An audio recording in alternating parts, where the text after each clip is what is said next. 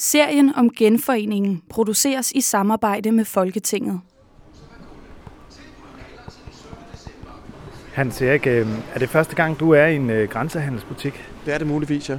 Det tror jeg først, det er. Ja. Hvad, hvad er dit umiddelbare indtryk? Der er mange varer. Og de er billige. Ja, altså... For eksempel kan du få øh, tre kasser med Pepsi til 139,99. Det er det... Hvor meget? Jeg ved ikke. Jeg plejer mest at købe Pepsi og sådan. Stykkevis, ikke? Ja. Ja. Så det er meget specielt, men altså, der er ma- mange mennesker herinde, og, og det er et meget stort område. Faktisk virker det lidt til, at området omkring grænsen egentlig er et stort øh, marked.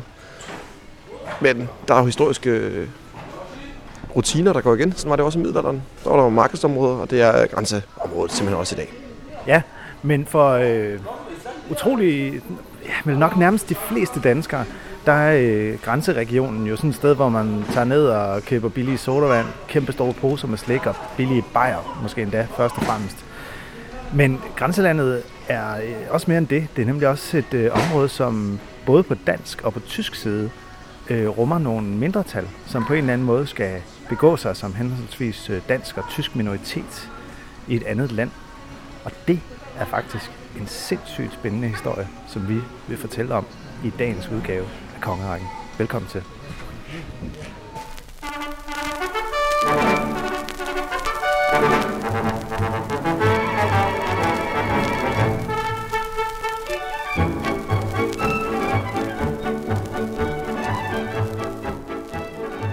Hans Erik, man kunne, man kunne næsten lige så godt bare have taget dig med til månen, ikke?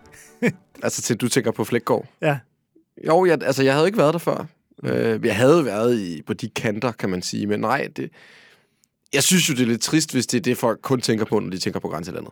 Altså, det må jeg altid sige. Det der med store indkøbsvogne fyldt med slik og Ikke- bajer og Ikke for at fornærme nogen som helst, der har med Flækgaard at gøre, men jeg synes godt nok, det var et øh, specielt sted at være. Og måske ikke på den udelukkende gode måde. Mm. Vi kan, vi kan jo fortælle lytterne, at øh, på vej ud af butikken, hvor vi havde købt en britsblanding og to sodavand til Og, vores... og øh, nogle billige øh, bar- barberblade købte jeg også. Nå ja, det er rigtigt. Ja. Øh, der så vi faktisk nogen, der havde købt øh, så vi 10 kilo Matador Mix Ja, i fordelt på fire kæmpe og der er, det jo, spande. der er det jo, jeg tænker, hvorfor ikke bare købe det af 10 omgange? Så er det dyrere, eller hvordan? Jamen, det er jo for at spare penge, ikke? Jo, jo, men tænker, vil det så ikke bedre at helt lade være med at købe det der britsblanding, måske? Nå, Eller, jeg skal ikke blande mig. vi, vi havde jo glæde af vores britsblanding. Det var mere Matador Mixen Det, i de der 10 kilos mængder. Ja, altså, jeg skal heller ikke blande mig i andre folks detailhandel. Nej, bestemt Så, ikke. så øh, Mm. ja. Nå, men i hvert fald, velkommen til 6. og sidste afsnit i øh, Kongerækken hos øh, Politikken Histories serie om øh, genforeningen.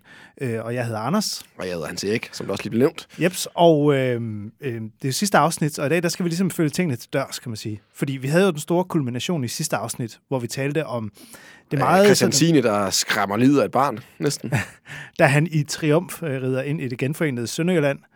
Øh, der var en masse politiske forvikl- forviklinger i den øh, forbindelse, men det er jo faktisk den grænsedragning, som man fejrede dengang i 1920, som Og så... nu, nu siger du grænsedragning. Jeg tror også, der var nogen danskere, der lidt tænkte, det er godt nok revanche fra 1864 i dumme svin til tyskerne. Mm. Det tror, jeg tror også, der var nogen, der tænkte. Ja, ja, men, men ikke desto mindre, så er det den grænse, som vi i år her i 2020 fejrer 100-året for.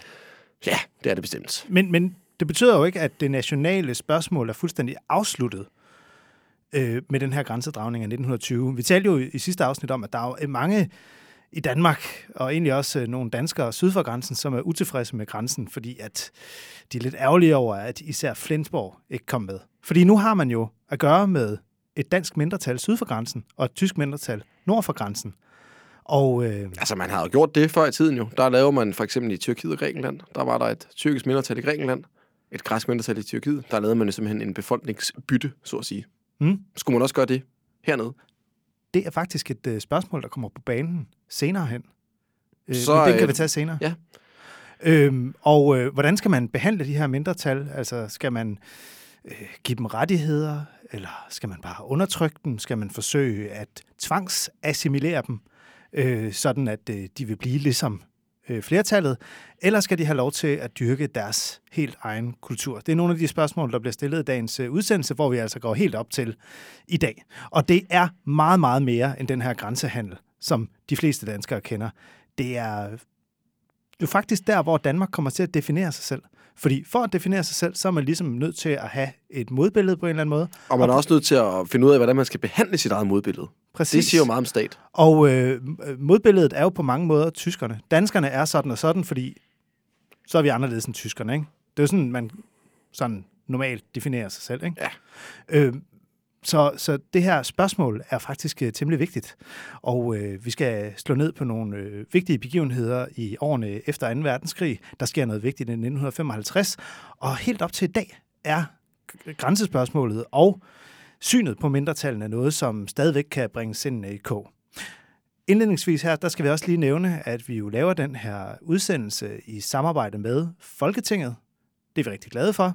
Og øh, udover at vi laver de her seks episoder om genforeningen, så er vi også en del af programmet den øh, 5. juni til Grundlovsdag på øh, Christiansborg, hvor Folketinget slår dørene op til åbent hus hele dagen. Man kan simpelthen øh, vandre rundt på Christiansborg og lære en masse om husets historie, mens politikerne er ude og holde grundlovstaler ude i landet. Og øh, der foregår forskellige ting den dag, og øh, også her hos Kongerækken er jo en del af programmet. Nå, han siger ikke. Vi skal i gang. Øh, Tømmermændene ovenpå øh, grænsefejringerne der i 1920, de viser sig jo faktisk relativt hurtigt i, øh, i Sønderjylland og for Danmark. Ja. Fordi at det, øh, sommeren 1920, det er en lang festforestilling, stort set. Men pludselig så, øh, i og med at Nordslesvig, eller Sønderjylland, som danskerne fremover kalder det, i og med at det jo øh, bliver en del af kongeriget Danmark, så skal Danmark jo også overtage nogle forpligtelser. Det er jo ikke fest og leg alt sammen. Vi har jo nævnt, at øh, Nordslesvigerne jo kæmpede på tysk side i øh, Første Verdenskrig. Der var 6.000 af dem, der døde i, i den kamp. Men det, man jo som regel lægger mest mærke til efter en krig, det er jo faktisk ikke alle dem, der døde, men det er jo alle dem, der kommer såret tilbage. Og her er der altså ikke kun tale om folk, der har fået sprængt arme og ben af. Dem var der også, nogle stykker af. Det var der også en del af. Der er også i høj grad tale om dem, der har fået ar på sjælen. Ja, det vi i dag vil kalde øh, posttraumatisk stresssyndrom. Det var simpelthen et kæmpe problem i 1920'erne. Øh, og det ender jo med, at den danske statskasse simpelthen må betale et ret højt procentdel øh, af statsbudgettet om året, må simpelthen gå til de her psykiske og fysiske krigsinvalider fra Sønderjylland. Er det halvanden procent, der i 1925 er det danske statsbudget, der går til, til, til de her udgifter? Det er altså ret mange penge, og det er jo ikke fordi, at de her pensioner de er kæmpestore. Det er jo ikke sådan, de vælter sig i penge. Og mange af dem får jo kun dækket en del af deres indtægt via de her pensioner. Men det, det siger bare lidt om, altså, hvor dårligt de har haft det, mange af de der øh, danssindede, som havde kæmpet på både Øst- og Vestfront. Og for eksempel så forsøger Danmark så også at sige til tyskerne, at det er jo det er jo jer, der har startet den her krig, og det er jo jer, det er jo, det er, det er jo jer som de her stakkels krigsmidler har kæmpet for, så er det jo også rimeligt, at det er jer, der betaler regningen for, for deres pleje, og der siger tyskerne, ah nej, nu har vi lavet en folkeafstemning, øh, de, øh, og Sønderjylland kom ligesom til Danmark, nu er det også jeres ansvar. Mm. Så er der ligesom noget, øh, noget trådtrækkeri mellem Danmark og Tyskland, og hvor Danmark så trækker det korteste strå, og må altså punge ud for og, øh, og betale øh, for, for de her krigsinvalider. Og det er jo faktisk set op i 1990'erne, øh, skal man jo faktisk betale for, for, øh, for folk, der skal have fra den her altså, der, der er stadigvæk veteraner fra Første Verdenskrig, der går og får pension op i midten af 90'erne, ikke? Jo. Det siger jo noget om, hvor, hvor, hvor voldsomt stort det har været. Ja.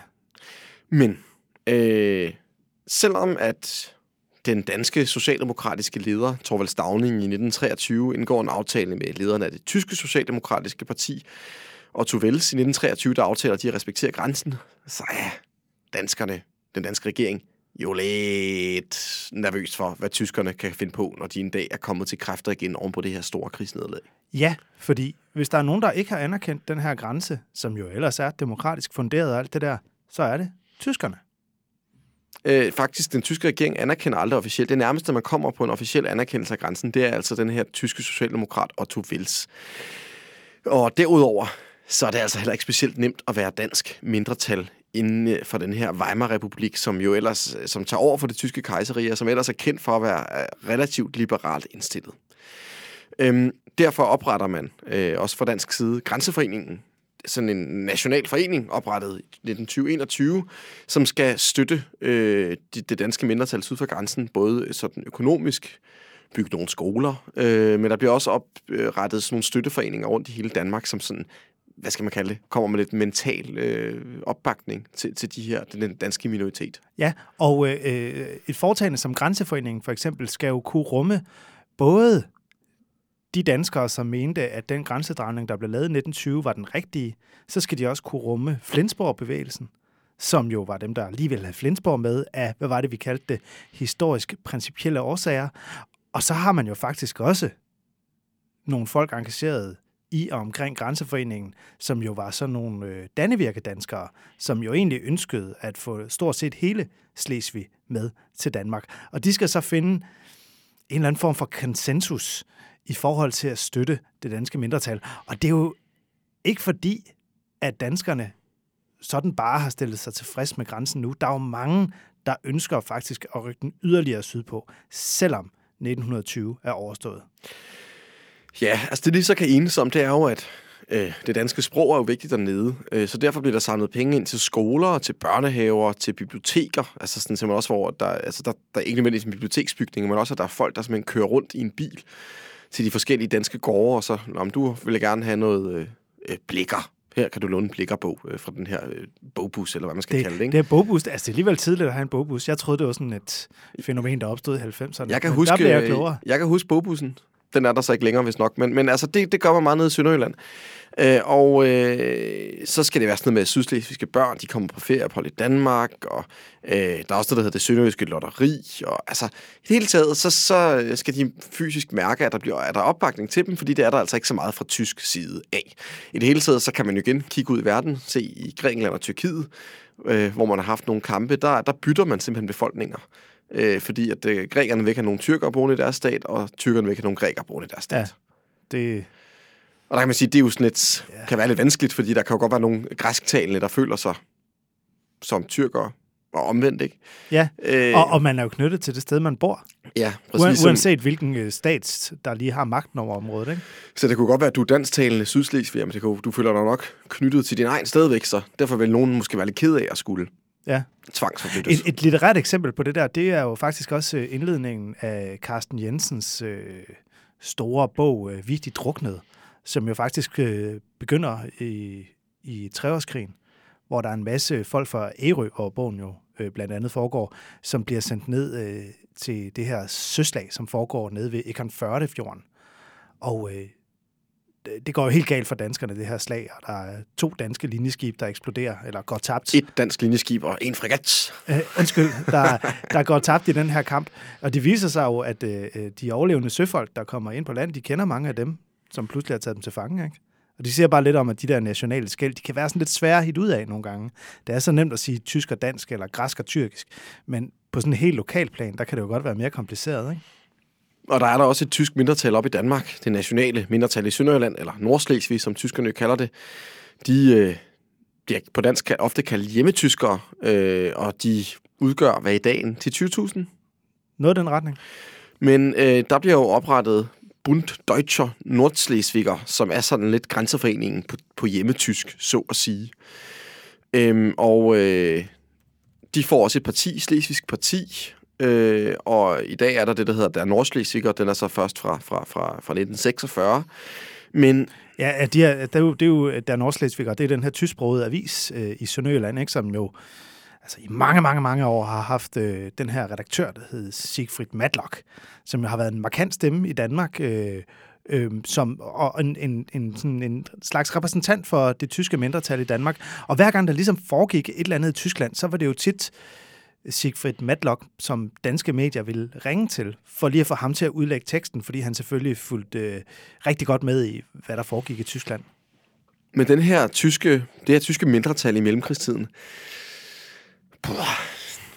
det går jo ikke sådan helt fremragende, for nu at være ærlig. Fordi øh, da nazisterne kommer til i 1933, der får nazismen eller nationalsocialismen faktisk hurtigt ret godt tag i det tyske mindretal i Sønderjylland. Øhm, mindretallet blev simpelthen præget af nazismen, og man kan også se under 2. verdenskrig, at der faktisk forholdsvis mange øh, tyske nordslesviger, der går i tysk tjeneste. Fritz Clausen, den i anførselstegn danske fører, kommer ned fra Sønderjylland. Øh, så øh, det, vil sige, det bestyrker jo en mistro mellem øh, dansktalende og tysktalende i Sønderjylland. Ja. Det viser faktisk, at der kommer politisk virkelig meget sprængkraft i det her forhold i mellemkrigstiden. Mm. Og det er jo også fordi, ting, nazismen er med til at sætte tingene på spidsen, også bare internt i Tyskland, ikke? fordi nazismen går ind og siger, det er os, der er de rigtige tyskere, og alle, der ikke er enige med os, er ikke rigtige tyskere. Og det tvinger jo folk på en meget voldsom måde til at tage stilling. Ja, og øh, hvad hedder det, det, det og det styrker øh, mistilliden som sagt, og, og øh, hvad hedder det, det gør jo også, det kommer vi også ind på lidt senere, at man ved krigen 2. verdenskrigs afslutning i 1945 faktisk lukker samtlige tyske skoler i Sønderjylland. Ja. Det er jo ikke særlig liberalt. Nej, øh, og det er jo simpelthen fordi, at stemningen er utroligt dårlig, og der har været et skæld i, især lige i årene efter krigen, de første par årtier måske, hvor man simpelthen afholdt sig fra at, at have omgang med, med, med folk, der tilhørte det forkerte mindretal, altså hvis mm. man var dansker, hvis, hvis man var hjemme tysker. Ja, og der, der øh, oplever man jo måske ikke sådan på et statsligt plan, men sådan på lokalplan, chikane af det tyske mindretal i Danmark. Ikke? De er virkelig ikke populære i årene efter krigen. Øhm, 2. verdenskrig øh, det medfører jo faktisk, øh, at Danmark bliver, bliver besat af nazisterne. Ja, og det sjove er, nu sagde vi at øh, indledningsvis, at øh, øh den her afstemning i 1920 aldrig blev anerkendt af Tyskland. Men det, det sjove er, at da, da Tyskland overfalder Danmark 9. april 1940, det er faktisk der, man anerkender den dansk-tyske grænse, fordi de kaldte altså nazisterne forsøgte jo at lave en illusion om, at Danmark stadig var frit, men bare på venskabelig vis var blevet besat af Tyskland. Og det er jo ret, det er jo ret øh, paradoxalt, når man tænker på, hvordan tyskerne behandlede deres kolleger. Ja, og, men det, er bare, det jeg vil frem til, det er bare, at i den erklæring, der siger man så, at Danmark er frit, og at Tyskland vil respektere Danmarks grænser. Og det er jo dermed en anerkendelse af afstemningen fra 1920, som Hitler kommer med 9. april 1940. Altså, det er jo et mærkeligt politisk teater, fordi det passer jo ikke. Det er jo et overfald Ej. af Danmark og en fratagelse af Danmarks frihed. Men det er alligevel der, at Tyskland går ind og siger, okay, grænsen ligger, hvor den ligger. Og det er jo selvom, at man kan se, hvordan tyskerne jo bare annekterer det der Polen, de annekterer Sudeterlandet i Tjekkiet, de går ind og tager hele Østrig og, og, og annekterer det, og i sommeren 1940, da de også har besat Frankrig og Belgien, der tager de jo også Alsace-Lorraine fra Frankrig, går det til en del af Tyskland, de tager nogle områder af Belgien osv. Så, videre. så de, de, de danske nazistiske hjemmetyskere, de sidder og gnider sig i hænderne og tænker, uha, nu øh, kan vi vel også komme tilbage til Tyskland. Ah, så siger det tyske udenrigsministerium, det er simpelthen for uvæsentligt. Vi er mere interesserede i at lave en eller anden form for alliance med Skandinavien, og vi skal altså opretholde den her illusion om, som du siger, at øh, Danmark, det er jo bare en, det er jo en god kammerat. Så derfor må, øh, må tyskerne jo se sig lidt skuffet om, da det faktisk øh, kommer til at, at fremstå meget klart, at Nordslesvig eller Sønderland altså forbliver dansk. Det er dog ikke til at sige, i, hvis vi nu lige forestiller os, at tyskerne havde vundet krigen. Uh, vi er ude i noget kontrafaktisk Noget kontrafaktisk her. Ja. Kunne man så måske ikke godt overveje sig, at tyskerne måske lige havde nuppet Nordslesvig? Det ved man ikke. Ja, eller hele Danmark bare. Eller hele Danmark. Som sagt, det ved vi selvfølgelig ikke. Men sådan som øh, tingene udvikler sig, der anerkender at den mest bestialske regering i, i måske i verdenshistorien, de anerkender faktisk den dansk-tyske grænse. Det er jo øh, sådan... Ironisk. Ironisk, må man nok sige. Vi trækker lidt på smile, smilebåndet af det. Ikke? Øhm, men der er jo, det kommer jo lidt til at gå ud over øh, Slesvig-Holsten og, og altså Sydslesvig 2. verdenskrig. Flensborg bliver for eksempel bombet under krigen. Ja, der er en øh, dansk skole, der bliver ramt, ikke? Der er 15 danske børnehavebørn, der bliver dræbt i 1943, der, der amerikanske fly bomber byen. Øh, den sidste tyske leder, Karl Dönitz, ærkenazisten, som tager over, da Hitler han har begået selvmord, han har faktisk, eller det tredje rige har faktisk deres sidste hovedkvarter i Flensborg, øh, hvor Dönitz han ligesom sidder og regerer, øh, hvad der nu er tilbage af, af det tredje rige. Det er ikke så frygtelig meget. Men der er for eksempel en tysk general, den tyske øverstbefalende i, øh, i Danmark, general Lindemann, han foreslår, at man sådan udkæmper et eksistensslag i Nordslesvig, fordi det er et af de få steder, hvor tyskerne faktisk stadigvæk har eksisterende troppeenheder tilbage. Det er Danmark og Norge, hvor der ikke har været åbnet kamp endnu. Så nogle uh, sådan die-hard nazister, de kunne altså godt tænke sig at uh, ligesom smadre Danmark og Norge med på vejen, inden, uh, inden, man ligesom, uh, inden slaget er fuldstændig forbi. Det var godt, det ikke skete, var? Så det er bare for at sige, at det kunne... Øh, altså, Dönitz, den her ærkenazist, han sidder og hygger sig på Flensborg lige syd for grænsen, og der er en øverstbefalende i Danmark, som faktisk er indstillet på øh, også at kæmpe til den bedre ende op i selve Danmark. Ja, det, det var nok så... gået lidt ud over danskerne også, så. Det må man nok sige. Men situationen i 1945, det er jo simpelthen øh, stunde 0 i Tyskland. Hmm. Det er meget værre end våbenstilstand i 1918, fordi i 1918, der var Tyskland jo slet ikke blevet besat. Deres her var i princippet heller ikke slået endnu. Mange tyskere så det som et chok, at de pludselig skulle overgive sig. I 1945, der, øh, Der, fremstår, der er Tyskland totalt smadret. det fremstår ret klart, at tyskerne har tabt krigen, fordi de, hele landet er blevet besat. Øh, der er 4 millioner tyskere, der er blevet dræbt i åben kamp. Øh, den røde her, den amerikanske her, og britterne, de står overalt ind i landet. Øh, og der er ikke nogen... Øh, der er ikke nogen infrastruktur, der rigtig fungerer. Der er ikke noget, øh, nogen civil administration, der fungerer. Der er ikke noget retsvæsen. Man kan sige, at retsvæsenet var der så heller ikke rigtig under nazisterne. det havde de fået afviklet Så der var 30'erne. måske, ikke så meget at, at smide væk der. Men sådan, det, der kendetegner en stat, der er ikke rigtig noget tilbage. Mm. Og øhm, situationen i Nordslesvig, øh, undskyld, i Sydslesvig og, og resten af Holsten, det er, at britterne ligesom rykker ind og, og, og opretter en besættelseszone, hvor britiske officerer, de skal øh, forsøge at administrere, hvad der nu kan administreres i den her region. Yes. Og igen, ligesom efter 1. verdenskrig, Tyskland er i knæ, og dermed er der åbent for, at man kan revidere grænsen endnu en gang. 25 år efter afstemningen i 1920, der er den altså åben igen. Og britterne siger jo til danskerne, I kan hvis, I vil, hvis I vil udvide Danmark, så er der altså en mulighed nu. Øh, også fordi, det kan man sige, det giver britterne, det, det, det aflaster britterne lidt. Hvis Danmark nu tager Sydslesvig, så er der pludselig et ret stort område, som britterne ikke skal bruge så skal tid og penge på at administrere. Ikke? Ah. Altså, britterne, det er en stormagt, der er på vej ned. De har ikke så mange penge, og det Ej, koster de, de er alt godt slidt ned efter krigen også, ikke? Så hvis de ligesom kan undgå at bruge penge på at administrere Sydslesvig, og danskerne i stedet for kan kaste sig ud i det, fino, det kan de bare gå i gang med. Så i øh, 1946, i det, der hedder Septembernoten, der øh, giver britterne danskerne tre muligheder. Man kan udveksle mindretal. Det var det, vi nævnte i begyndelsen. Man havde gjort det mellem tyrker og, eller gjort mellem øh, hvad hedder det, Tyrkiet og Grækenland. Der havde man ligesom byttet mindretal, kan man sige, og sendt dem over grænsen. Øh, så kan man lave en afstemning i Sydslesvig om, hvorvidt de har lyst til at tilhøre Tyskland eller Danmark. Eller en tredje mulighed er, at øh, britterne vil tillade, at Danmark simpelthen bare annekterer Sydslesvig. Au, au, au. Jeg kan godt mærke lidt, uh, det er jo fristende bare sådan at få gratis land, ikke? Hvem Når man nej? bor i et lille land, Ja. ja. vil så ikke gerne bo i et større Hvem land. siger så? Det ser jo pænt ud på verdenskort eller på landkortet, ikke? At Danmark lige bliver det større. Der er Gottorp Slot, det vil også være en fin tilføjelse. Man kan godt mærke, oh, det ville da være rart for selvfølelsen. Dan, Dannevirke ligger i Danmark. Det ville være rart for selvfølelsen. Og Men danskerne, de... Uh, ah, ja. Danmark, de lurer passer igen. Ja. Præcis ligesom de faktisk gjorde efter 1. verdenskrig også. Dan- Dan- Danmark kommer ikke rigtig med noget, med noget klart svar. Mm. Men det betyder jo ikke, at der ikke begynder en debat hjemme i, i, i lille Dannevang. Ja. Det gør der jo. Og det, det, det vilde er jo, at Danmark har i 1947 en statsminister, Knud Christensen, Han er fra Venstre. og han vil, han vil sgu gerne indlemme Sydslesvig i Danmark. Det er ligesom den der, han tænker nok, åh, oh, det ville da være rart, ikke? Og der er den der, der er det der Der er en nederlagstraume. masse god landbrugsjord, man kan pløje. og, der, og der er lidt nederlagstraume, man kan få udvisket fra 1864, så man har nok også det der med tyskerne, skulle man ikke også lige straffe dem lidt yderligere, for at have været så svinske der 9. april og så videre. Der er nok en masse ting, følelser i spil, om at det kunne være rart lige at få, få, øh, få lidt oprejsning. Mm. Så Knud Christensen fra Venstre, han kunne faktisk godt tænke sig at få indlemmet øh, det her område i Danmark. Lykkedes det så for ham? Nej, Nej. det gør det ikke. Det vidste folk nok godt. Og det gør det ikke, fordi at partierne, Socialdemokratiet, øh, det radikale Venstre, selvfølgelig radikalerne som altid, Ja, DKP og Retsforbundet, de vil faktisk gerne øh, udstede en erklæring af mistillid øh, i forhold til statsministeren. Han bliver ved med at insistere på, at man skal overveje at indlemme dele af Sydslesvig i Danmark.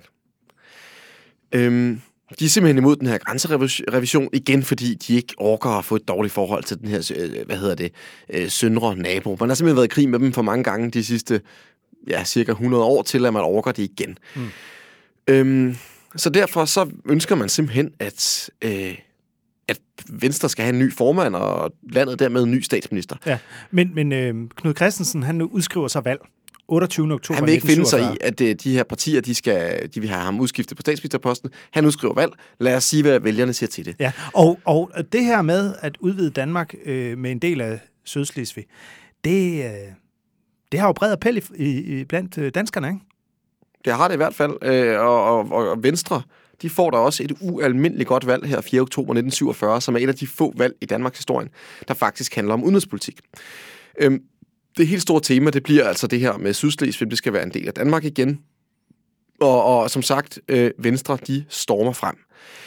Det er bare ikke nok til at danne regering. Nej, fordi at øh, de er lidt afhængige af at, at danne, øh, hvad hedder det, regering med, øh, med radikale venstre. Øh, og, øh, og, hvad hedder det, Og radikale venstre gider jo ikke være med til at Nej. udvide. Og Socialdemokratiet, de går altså også frem, øh, og man får ødelagt forholdet mellem Venstre og Radikale Venstre. Så øh, det er ligesom det her, man nogle gange ser ikke. Et parti kan godt gå frem, men det er altså ikke ens betydende med, at de vinder statsministerposten. Det, det er lidt ligesom valget i 2019 i Danmark, ikke? hvor at Lars Lykke han laver tilnærmelser til Socialdemokratiet. Det får Venstre til at gå frem. Men nu står vi så med den stærkeste socialdemokratiske regering i årtier nærmest, Men så- og Venstre er ude i kulden. Ikke? Præcis, og Socialdemokratiet går faktisk også frem, skal man lige have med. Så, så øh, hvad hedder det? Tom, øh, Knud Christensen, jeg vil lige ved at sige Tom Christensen, det er altså ikke ham, øh, vi, vi tænker på. Han må altså træde tilbage, og derfor bliver, øh, hvad hedder det, Hans Sidtoft, altså i 1947, nu leder af en socialdemokratisk mindretalsregering. Og det betyder så, at øh, grænsespørgsmålet det er lagt i graven. Ja. Men det betyder ikke, at kampen for de her mindretal øh, i henholdsvis Sydslesvig og Sønderjylland, at kampen er overstået, fordi at øh, chikanen af danske, øh, dansksindede i Sydslesvig, den er altså ikke forbi. For eksempel så øh, sætter man spærregrænsen op nede i, øh, i øh, det her BRD, den tyske forbundsrepublik, som Slesvig-Holsten bliver en del af, således at det bliver svært for den danske, øh, de danske mindretal at få sæde i både Bundestagen og i den slesvig-holstenske landdag. Ja, spærregrænsen bliver sat helt op til 6 procent. Og det er, Det, simpelthen, det er altså højt. Øh, Hvad hedder det? I Danmark i dag øh, til folketingsvalg for eksempel, der er det 2 procent, ikke? Og det gør man simpelthen for at forhindre, at danskerne kan komme ind og sidde og blande sig i de her indre anlægner. Omvendt, så har Danmark jo lukket for de tyske skoler, fordi man synes, at det tyske mindretal, det var lige lovligt flirtende nok med, med nazismen. Øh, og selvom der får lov til at åbne tyske skoler igen, så har deres eksamensret, øh, den er altså sådan ret formindsket. Så der er altså øh, ikke øh, øh, nogen specielt gode Der er, forhold. nogle, der er nogle uafklarede spørgsmål omkring mindretallernes rettigheder, både nord og syd for grænsen. Og for eksempel det her Grænseforeningen i, i, i Danmark, den får simpelthen to, omkring 200.000 medlemmer. Det, 1947, det er en kæmpe interesseorganisation. Helt vildt. Og, og det er jo også sådan, at øh, øh, foreningen får kæmpestor opbakning blandt de danske syd for grænsen. Øh, den vokser og vokser og vokser. Og, Og det øh, gør man, altså, det er jo simpelthen også, at det er humanitær indsats, fordi Tyskland i slutningen af 40'erne, det er totalt det er smadret. et fuldstændig smadret land, der er ikke særlig meget mad. Men det, hvis, man du, hvis du melder dig ind i de danske foreninger, så kan du få øh, nogle madpakker, ikke? For eksempel så kalder man sydslesviger, der melder sig ind øh, for, for spækdænen, fordi de, de kun er med, fordi de får øh, noget god flæsk op for Danmark. Ikke? Altså flæskedanskere bliver de kaldt. øh, fordi de er ikke rigtigt sådan dansksindede, men, men der er altså fordele ved at, at, at nærme sig Danmark. Mm.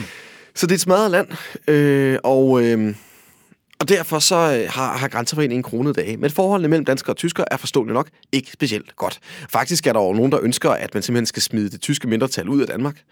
Ligesom man ser det i, i Polen for eksempel, de områder, der bliver til Polen, der smider man simpelthen tyskerne ud efter 2. verdenskrig. Det overvejer man faktisk også at gøre i Danmark. Øh, det ender man så med. Det siger lidt om, øh, hvor, op, hadsk. ja, hvor ophedet stemningen har været. Stemningen har været så had, skal man ikke have forstået det. Mm. Øh, der har også været ønsker om retsopgør. Øh, og det, det, det er ligesom nogle ting, man får afmonteret trods alt øh, i sidste ende. Mm. Men tingene begynder over at ændre sig i løbet af 1950'erne, og det gør det, fordi at man skal have Vesttyskland. Altså, Tyskland bliver opdelt i fire besættelseszoner. En tysk, en fransk og en engelsk. Øh, Undskyld, en amerikansk, en fransk og en engelsk, og så en sovjetisk besættelseszone. De tre vestlige, altså den amerikanske og den britiske og, og den franske, det bliver til Vesttyskland, og den østlige bliver til DDR. Og snart så bliver de gamle allierede i uvenner, og den kolde krig bryder ud, og det betyder, at man pludselig har brug for Vesttysklands ressourcer som en del i NATO. Øh, men Danmark er jo med i NATO allerede fra slut 40'erne, og Vesttyskland, for at blive optaget, så skal man altså have accept fra alle NATO-medlemmer. Så Danmark kan altså nedlægge veto mod tysk deltagelse i NATO, eller tysk medlemskab af NATO. Men set fra et reelt politisk synspunkt på det her tidspunkt, der er det ikke i Danmarks interesse at gøre, selvom man muligvis skulle have nogle følelser i klemme fra besættelsestiden. Men samtidig kan man se det man som god anledning til måske at få ordnet de her grænseforhold og få den tyske regering til rent faktisk at anerkende den her grænse, der blev tegnet i 1920. Og det når man jo faktisk til i 1955 med de her København-Bonn-erklæringer. Ja, og hvad går de ud på? Det går ud på, at man simpelthen simultant med en erklæring fra København og en erklæring i den vesttyske hovedstad Bonn, simultant erklærer rettigheder for de øh, henholdsvis danske og tyske mindretal. Det vil simpelthen sige, at man fjerner det her krav om, at øh, 6% spærregrænse, og man giver tyskerne lov til at have skoler. Samtidig nogle andre forhold for støtter den slags. Samtidig så bliver grænsen altså også anerkendt. Man indgår ikke en traktat, fordi det vil være indgribe, det vil være sådan en form for indgribelse i andre staters interesser, så derfor er det bedre altså, med... hvis, hvis Danmark stillede krav over for Tyskland og omvendt, så, Så det det være, med være utidig indblanding i tyske forhold og så videre, men så med laver en man de- hensigtserklæring, der, der får man ligesom løst problemet. Og det, øh, det er simpelthen en tilkendegivelse af respekt over for de respektive mindretal. Og det er faktisk ret vigtigt. Øh, København-Bonn-erklæringerne er måske ikke så berømte igen, men det er jo faktisk der, hvor man fra både tysk og dansk side går ind og siger, det er helt okay at have et andet nationalt tilhørsforhold end majoritetens i vores land. Det er jo progressivt. Det er jo svært at forestille sig i 1800-tallet for eksempel, hvor man har den der meget aggressive nationalisme. Ikke? Ja, man skal være dansk for at bo i Danmark, eller man skal være tysk for at bo, for at bo i Tyskland. Det er et liberalt synspunkt, og det løser jo faktisk officielt. Grænsekonflikten ligger det i graven. Og siden da har der jo ikke været sådan officielle konflikter, så at sige, i det dansk-tyske forhold. Det har jo faktisk været, der har selvfølgelig været noget med et svinehegn og så videre. Hmm. Men sidenhen har der jo været diskussioner, hvor at der har været udtalelser, der har skabt sådan lidt nervøsitet. Måske især fra dansk side, faktisk. Ja, fordi øh, fra, fra dansk side har man jo øh, længe øh, i, i ret massivt omfang støttet det danske mindretal syd for grænsen. Altså allerede øh, før København-Bonn-erklæringerne, der øh, indser det danske mindretal i Sydslesvig, at grænsen kommer ikke til at blive rykket. Så derfor så skal vi jo ikke arbejde for at flytte grænsen, men vi skal arbejde for at bevare den tyske eller den danske identitet i Tyskland. Og det betyder, at der bliver bygget et hav af skoler i hele Slesvig, hele Sydslesvig i årene efter krigen. Og øh, det gør de jo med støtte fra altså det officielle, altså det er først med indsamlinger og den slags ting, men med tiden bliver det jo et ret stort punkt på finansloven, at man simpelthen for officielt dansk hold går ind og støtter det her mindretal. Øh, og der sidder det, der populært set er blevet kaldt femmandsudvalget eller seksmandsudvalget, alt efter hvor mange der sad i det, i Folketinget. I dag hedder det Sydslesvigske udvalg. Og øh, de har jo så siddet og administreret en ret stor pose penge. Jeg tror, vi er oppe omkring 600 millioner kroner årligt øh, nu, øh, som man så ligesom fordeler ud i øh, de her forskellige aktiviteter, som foregår for danske i Sydslesvig. Men det betyder så også, at det lige pludselig bliver et, øh, officielt politisk anlæggende, det her. Så føler man måske også fra dansk side, at man skal have noget ud af det. Ja, at man kan tillade sig fra politisk hold at stille krav. Øhm, og egentlig så har øh, det her sydslesvigske udvalg øh, i mange, mange år været præget af konsensus. Man har faktisk i enormt mange år inviteret en repræsentant for Grænseforeningen til at være med øh, i det her udvalg, selvom vedkommende ikke var folkevalgt i Danmark. Øhm, men så sker der jo noget øh, i begyndelsen af det her årtusind, hvor at øh, det her spørgsmål måske bliver sat lidt på spidsen. Og øh, det hænger jo sammen med, at øh, der har været et øh, politisk, det man kunne kalde et øh, paradigmeskift i dansk politik i årene omkring år 2000. Og det er jo især partiet Dansk Folkeparti, der var udtryk for den her vending. Fordi i mange år så har øh, det her udvalg altså haft sådan en udpræget konsensuskultur, øh, kultur, og man har faktisk ovenikøbet også inviteret øh, Øh, repræsentanter fra øh, Grænseforeningen med i det her udvalg, selvom dem fra Grænseforeningen altså ikke nødvendigvis sad i Folketinget. Øhm, men efter at Dansk Folkeparti er kommet til at vokse så stort i årene omkring år 2000, der øh, afstedkommer det jo også en enorm debat i Danmark, og også blandt det danske mindretal i Nordtyskland. Øhm, og i sommeren 2001, det var jo der, da kulturkampen den gik på de helt høje navler, ikke? Det andet systemskifte indtræffer jo efteråret 2001. Ja, det øh, ville Søren Kraup sige. Øh, der var øh, Dansk Folkepartis øh, daværende formand, Pia Kærsgaard, i Flensborg, altså syd for grænsen, øh, på, på en invitation fra Sydslesvigsk Forening. Men, men der er mange øh, blandt det danske mindretal, som er utilfredse med, at hun er mødt op. Så der er sådan specielt blandt øh, de unge fra mindretallet sådan en ret hæftig agitation imod Pia Kærsgaards besøg i byen. Der er hængt plakater op, og de er til stede på gaden og gør meget klart, at øh, den form for danskhed, som øh, Pia Kærsgaard hun repræsenterer, det er i hvert fald ikke den, de repræsenterer. Og øh, der er også et, øh, et øh, landdagsmedlem fra Sydslesvigske øh, Vælgerforening, som hedder Anker Sporendonk, som tager afstand fra hende. Og det kommer faktisk til at udvikle sig under det her besøg i sommeren 2001, fordi øh, øh, Pia Kærsgaard går ud på gaden, og der kommer det til en eller anden form for konfrontation med hende og de unge. Og det ender faktisk med, at hun bliver sådan opskræmt med at løbe ind i en butik og gemme sig, og vente på, at øh, politiet kommer og hjælper hende. Og nogen mener, at Pia Kærsgaard selv opsøger den her konflikt, mens andre mener, at det er de her unge, der agerer fuldstændig ude, uden for øh, lovens rammer. Øhm, men det kommer under alle omstændigheder til at få konsekvenser for øh, det her sydslesvige udvalg i Folketinget. Fordi Dansk Folkeparti, de sørger for, at en anden DF'er, nemlig Søren Krav, bliver valgt ind i det. Og han bryder den her konsensuskultur, som ellers længe har været i udvalget. Fordi han siger, at det handler ikke bare om at dyrke den danske identitet blandt det danske mindretal i Sydslesvig. Det handler om at flytte grænsen.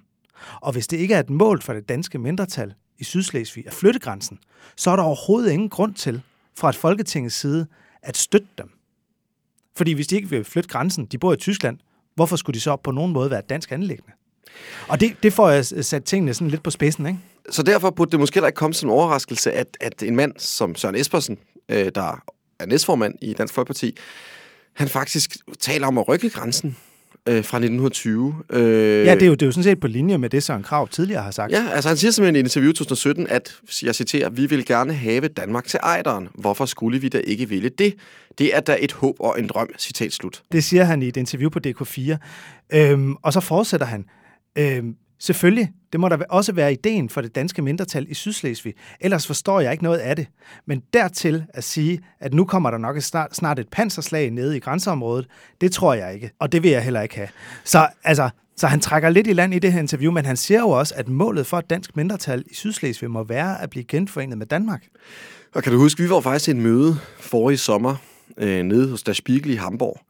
Og det var ikke lige frem, fordi den grænseproblematik lå dem sådan specielt meget på scene, tror jeg, hvis godt vi kan afsløre så meget vi, at sige. Vi var, vi var på besøg i Hamburg hos øh, det her tyske medie, der hedder Spiegel, og vi, vi, vi sad og snart snakket om, at vi var da godt nok ved at varme op til genforeningen i Danmark. Det, det var ikke rigtig inde på deres radar, men der var én ting, de kunne huske. Og det var altså den her udtalelse om, at Danmark skulle flyttes til Ejderen. Det var virkelig noget, som de havde, som de havde bidt mærke i. Det var også noget, som tyske medier i som helhed faktisk øh, farede noget Det fik op simpelthen den, den tyske offentlighed til at fare lidt op. Øh, men i modsætning til Søren Krav, øh, som jo i, i de tidlige nuller, altså i nullerne, øh, førte det her synspunkt frem, så trak øh, Søren Espersen i land, da han blev konfronteret med sine udtalelser. Og så sagde han, at det var bare en pjat-historie. Det var nærmest bare noget, han havde sagt for sjov. Men det siger jo altså virkelig noget om nationale stridigheder, som man umiddelbart tænker er bilagt.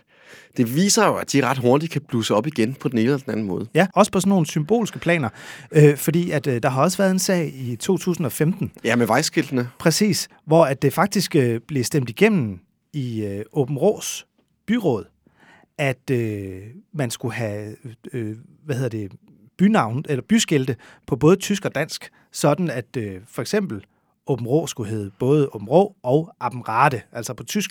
Men, men, de, der var, men de skilte, de forsvandt jo i nattens smule mørke. Der var simpelthen ukendte gerningsmænd, der pillede den ned. På trods af, at det jo faktisk Lyksborg, øh, som ligger nede i, i Tyskland, der skulle komme det danske navn Lyksborg jo faktisk på, uden at der var nogen, der pillede den ned. Så man kan måske tale lidt om, om der er nogen, der går lidt små sko op i Danmark. Ja, ja, Eller altså, også kunne man bare se det som udtryk for, at, at, at, at følelserne altså faktisk stadigvæk kan være ret stærke, når det gælder det her mm, spørgsmål. Ja, ja, og det har også været foreslået øh, fra det tyske mindretals side.